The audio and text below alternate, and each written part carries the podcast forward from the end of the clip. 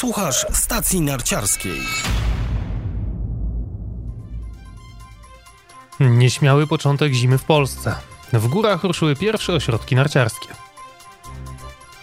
Zakończyła się amerykańska część zawodów alpejskiego Pucharu Świata. Zmagania za oceanem były pasjonujące i obfitowały w niespodzianki. Polscy Alpejczycy startowali w Pucharze Far East w Chinach.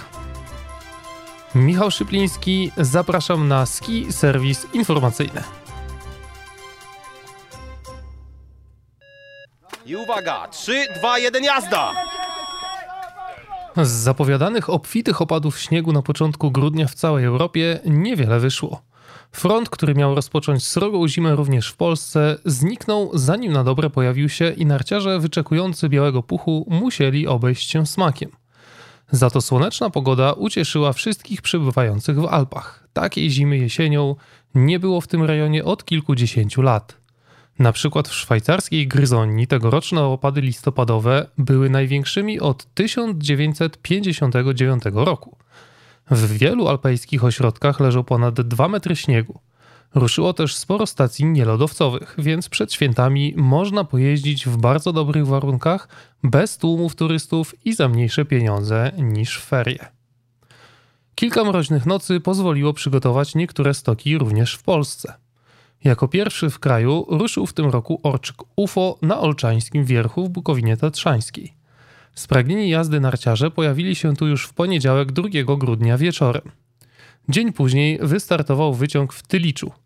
Biały Krzyż na przełęczy Salmopolskiej, który najczęściej dzierży palmę pierwszeństwa, tym razem zainaugurował 5 grudnia. W miniony weekend można było już pojeździć w Białce Tatrzańskiej na Kotelnicy i Bani oraz w Wierchomli, Krynicy, Kasinie Wielkiej, Czarnej Górze, Zieleńcu i Karpaczu. W najbliższy piątek bramki wyciągów otworzy Szczyrkowski Ośrodek Narciarski, w którym trwa intensywne śnieżenie tras. Niestety, prognozy na kolejny tydzień są znacznie gorsze. Będzie wiać ciepły wiatr z południa, a temperatura na Podhalu ma podskoczyć nawet do 10 stopni Celsjusza. Przez ostatnie dwa weekendy oczy wszystkich zainteresowanych alpejskim Pucharem Świata zwrócone były za ocean. Zawody w Ameryce dostarczyły wielu emocji oraz ciekawych rozstrzygnięć. Swoje pierwsze zwycięstwo w karierze odniosła Marta Bassino z Włoch, zwyciężając gigant w Killington. Po raz 62 w karierze zrobiła to Michaela Schifrin, miażdżąc rywalki w slalomie dzień później. Konkurencje szybkościowe panów w Lake Louise zakończyły się triumfem Tomasa Dresena w zjeździe i Matiasa Majera w supergigancie. Ostatni weekend przyniósł sporo niespodzianek. Ester Ledecka, podobnie jak na igrzyskach w Pjongczangu, zaskoczyła wszystkich wygrywając zjazd na kanadyjskiej ziemi. W drugim starcie w tej konkurencji najszybsza okazała się Nicole Schmidhofer, a w supergigancie zwyciężyła Victoria Rebensburg. Panowie ścigali się na legendarnej, choć nieco skróconej trasie w Beaver Creek. Zjazd padł łupem Beata Fojca, za to w supergigancie sensacyjnie pojechał 22-letni rodak Marco Odermatt. W gigancie też niemałe zaskoczenie. Po raz pierwszy w karierze na podium, i to na jego najwyższym stopniu, zameldował się przedstawiciel gospodarzy Tommy Ford. Na obszerne podsumowanie wydarzeń za oceanem zapraszam na stronę www.ntn.pl do tekstu Tomasza Krudziela wzbogaconego o filmy z przejazdami zwycięzców. Teraz Puchar Świata wraca do Europy. W najbliższy weekend wielkie ściganie w Val d'Isère i St. Moritz. Pod nieobecność Maryny Gąsienicy Daniel kibice narciarstwa alpejskiego nie mają co liczyć na występy Polaków w Pucharze Świata. Nasza najlepsza alpejka co prawda porusza się już bez kul, ale do powrotu na śnieg jeszcze trochę czasu. W tym sezonie pozostaje więc trzymanie kciuków za ulubionych reprezentantów innych państw oraz śledzenie poczynań rodaków w zawodach niższych kategorii. Część naszych reprezentantów startowała w zawodach FIS w Chinach. Właśnie tam Zuzanna Czapska rozpoczęła sezon od dwukrotnej wizyty na najniższym stopniu podium w gigancie i w slalomie. Dziś zawodniczka warszawskiego klubu narciarskiego pojechała najlepsze zawody w swoim życiu, zajmując drugie miejsce w gigancie rozgrywanym w ramach Far East Cup.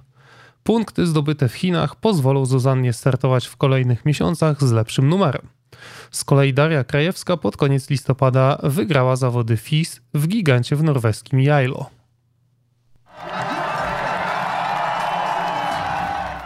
W najbliższy weekend 14 i 15 grudnia na stokach Kotelnicy Białczańskiej będzie można przetestować za darmo narty kilkunastu producentów sprzętu. Wystarczy przyjechać do Białki Tatrzańskiej, kupić skipas i zgłosić się do wybranych stoisk, gdzie bez żadnych opłat można wypożyczyć sprzęt i porównać bezpośrednio poszczególne modele. Przy okazji można spotkać się z przedstawicielami dystrybutorów i zasięgnąć informacji sprzętowych u źródła. To pierwsza z trzech edycji Snow Expo na śniegu. 11 i 12 stycznia testy zawitają do Krynicy, a 29 lutego i 1 marca do Czarnej Góry. W Empikach w całej Polsce ukazał się grudniowy numer magazynu NTN Snow More. W ostatnim tegorocznym wydawnictwie znajdziecie przede wszystkim obszerny poradnik zakupowy dla każdego narciarza. Inauguracja Pucharu Świata w Zelden skłoniła naczelnego do zastanowienia się, kto będzie rządził w alpejskim cyrku. Są też wywiady z gwiazdami i wypowiedzi czołowych zawodników. Dominik Paris i Wendy Holdener to tylko niektórzy z wielkich bohaterów, z którymi Tomasz Kurdziel rozmawiał w Zelden.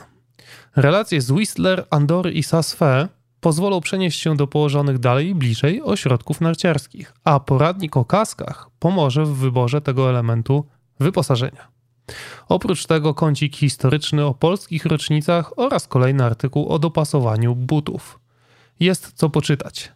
Magazyn można również zamówić prosto do skrzynki pocztowej poprzez stronę www.ntn.pl.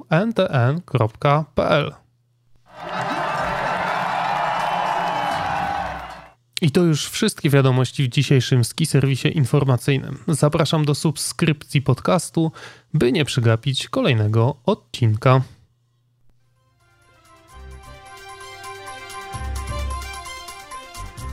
A czy zasubskrybowałeś już podcast Stacja Narciarska? Jeśli nie, to na co czekasz? Szczegóły na stronie www.stacjanarciarska.pl